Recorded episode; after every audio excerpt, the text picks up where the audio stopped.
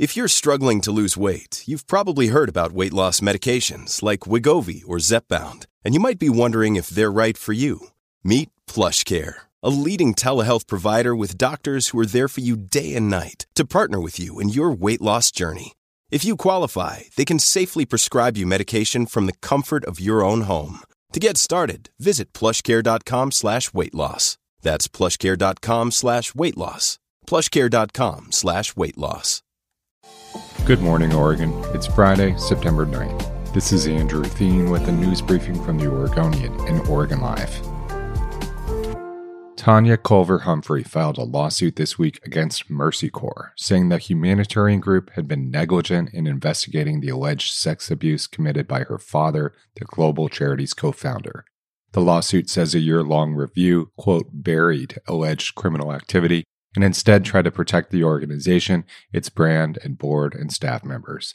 The investigative report came out last year and substantiated findings in a 2019 investigative series and documentary from the Oregonian and Oregon Live. The report was conducted by the firm led by former FBI Director Louis Freeh. The Oregonians Project looked into the late Ellsworth Culver's serial sexual abuse of Humphrey when she was a child. Freeh's report also found eight people previously affiliated with Mercy Corps, including Ellsworth Culver, may have sexually abused as many as six children in the 1980s. Freeh's report also made public allegations that a nine year old girl in Thailand had died after a night of abuse by Culver and others. Despite those findings, Humphrey's lawsuit called the investigative report, quote, a whitewash that glossed over her accusations and didn't name other alleged abusers. Mercy Corps' CEO said she was shocked by Humphrey's lawsuit, said it was a, quote, distorted and untrue characterization of the independent investigation, unquote. The suit includes an allegation that Humphrey, now 51, became pregnant at age 12 after a sexual assault by an unnamed Mercy Corps leader and had a forced miscarriage, and that she was abused at Mercy Corps' headquarters. Humphrey said she never heard from the FBI. She also said that former Mercy Corps CEO Neal Keny-Guyer who resigned following the Oregonians' investigation, received checks totaling $682,347 after his resignation. One year into the Metro Regional Government's new voter approved homeless service tax, one county is trailing far behind the others.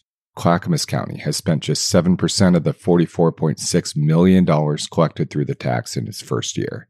For comparison's sake, Multnomah County spent 37% of its $94 million collected, and Washington County doled out 25% of its $63 million.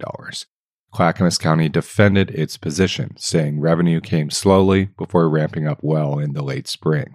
County officials repeatedly said over the past year that they were hesitant to spend money before knowing how much they would actually receive, prompting them to act conservatively. Quote, Clackamas County tends not to spend money before we have it, said county spokesperson Scott Anderson. Metro Council President Lynn Peterson and Councilor Christine Lewis aren't buying it. Peterson and Lewis said that the Metro Council and Tax Oversight Committee plans to identify, quote, both operational and political barriers to spending that the county faced. So far, Clackamas County has spent money to add programs at its Veterans Village Center and rent assistance and other measures. A 38 year old Gresham man who's accused of selling counterfeit pills laced with fentanyl to a Portland teenager who died of an overdose was caught trying to flush a bag of rainbow colored fentanyl down the toilet as investigators closed in on him. That's according to federal law enforcement officials. Dwayne Robert Hill made his first court appearance Wednesday afternoon in the case. He's charged with conspiracy to possess with intent to distribute fentanyl and possession with intent to distribute fentanyl. Hill also had a loaded gun, more than 200 counterfeit prescription pills made of fentanyl, and about $4,400 in cash when he was arrested. Local police, along with federal investigators, responded to the overdose death of the 17 year old in Portland on June 16th. The court papers didn't include the girl's name. Hill has been identified as the supplier of the pills that eventually reached the teen. He's accused of selling the pills to one person who then sold them to a second person who sold them directly to the 17 year old. For the past year, Hill was selling 10 to 100 pills at a time for 4 or 5 bucks a pop. He's currently on state supervision for an attempted murder conviction. He also has prior convictions for first degree and second degree robbery, according to court records. Hill had pills stored in his home where two young children live, according to prosecutors. One of the most significant developments in the Tri County area has a new name. The Confederate Tribes of Grand Ronde is calling its 23 acre project at Willamette Falls Tumwata Village. The tribes launched a new website, tumwatavillage.com, where people can see the plans for the site and learn more about the ancestral homelands. The new name is a nod to the Clowwewalla band of Tumwaters, who were forcibly removed from the area around the falls along with the Clackamas Chinooks back in 1855. They were forced to live at the Grand Ronde Reservation.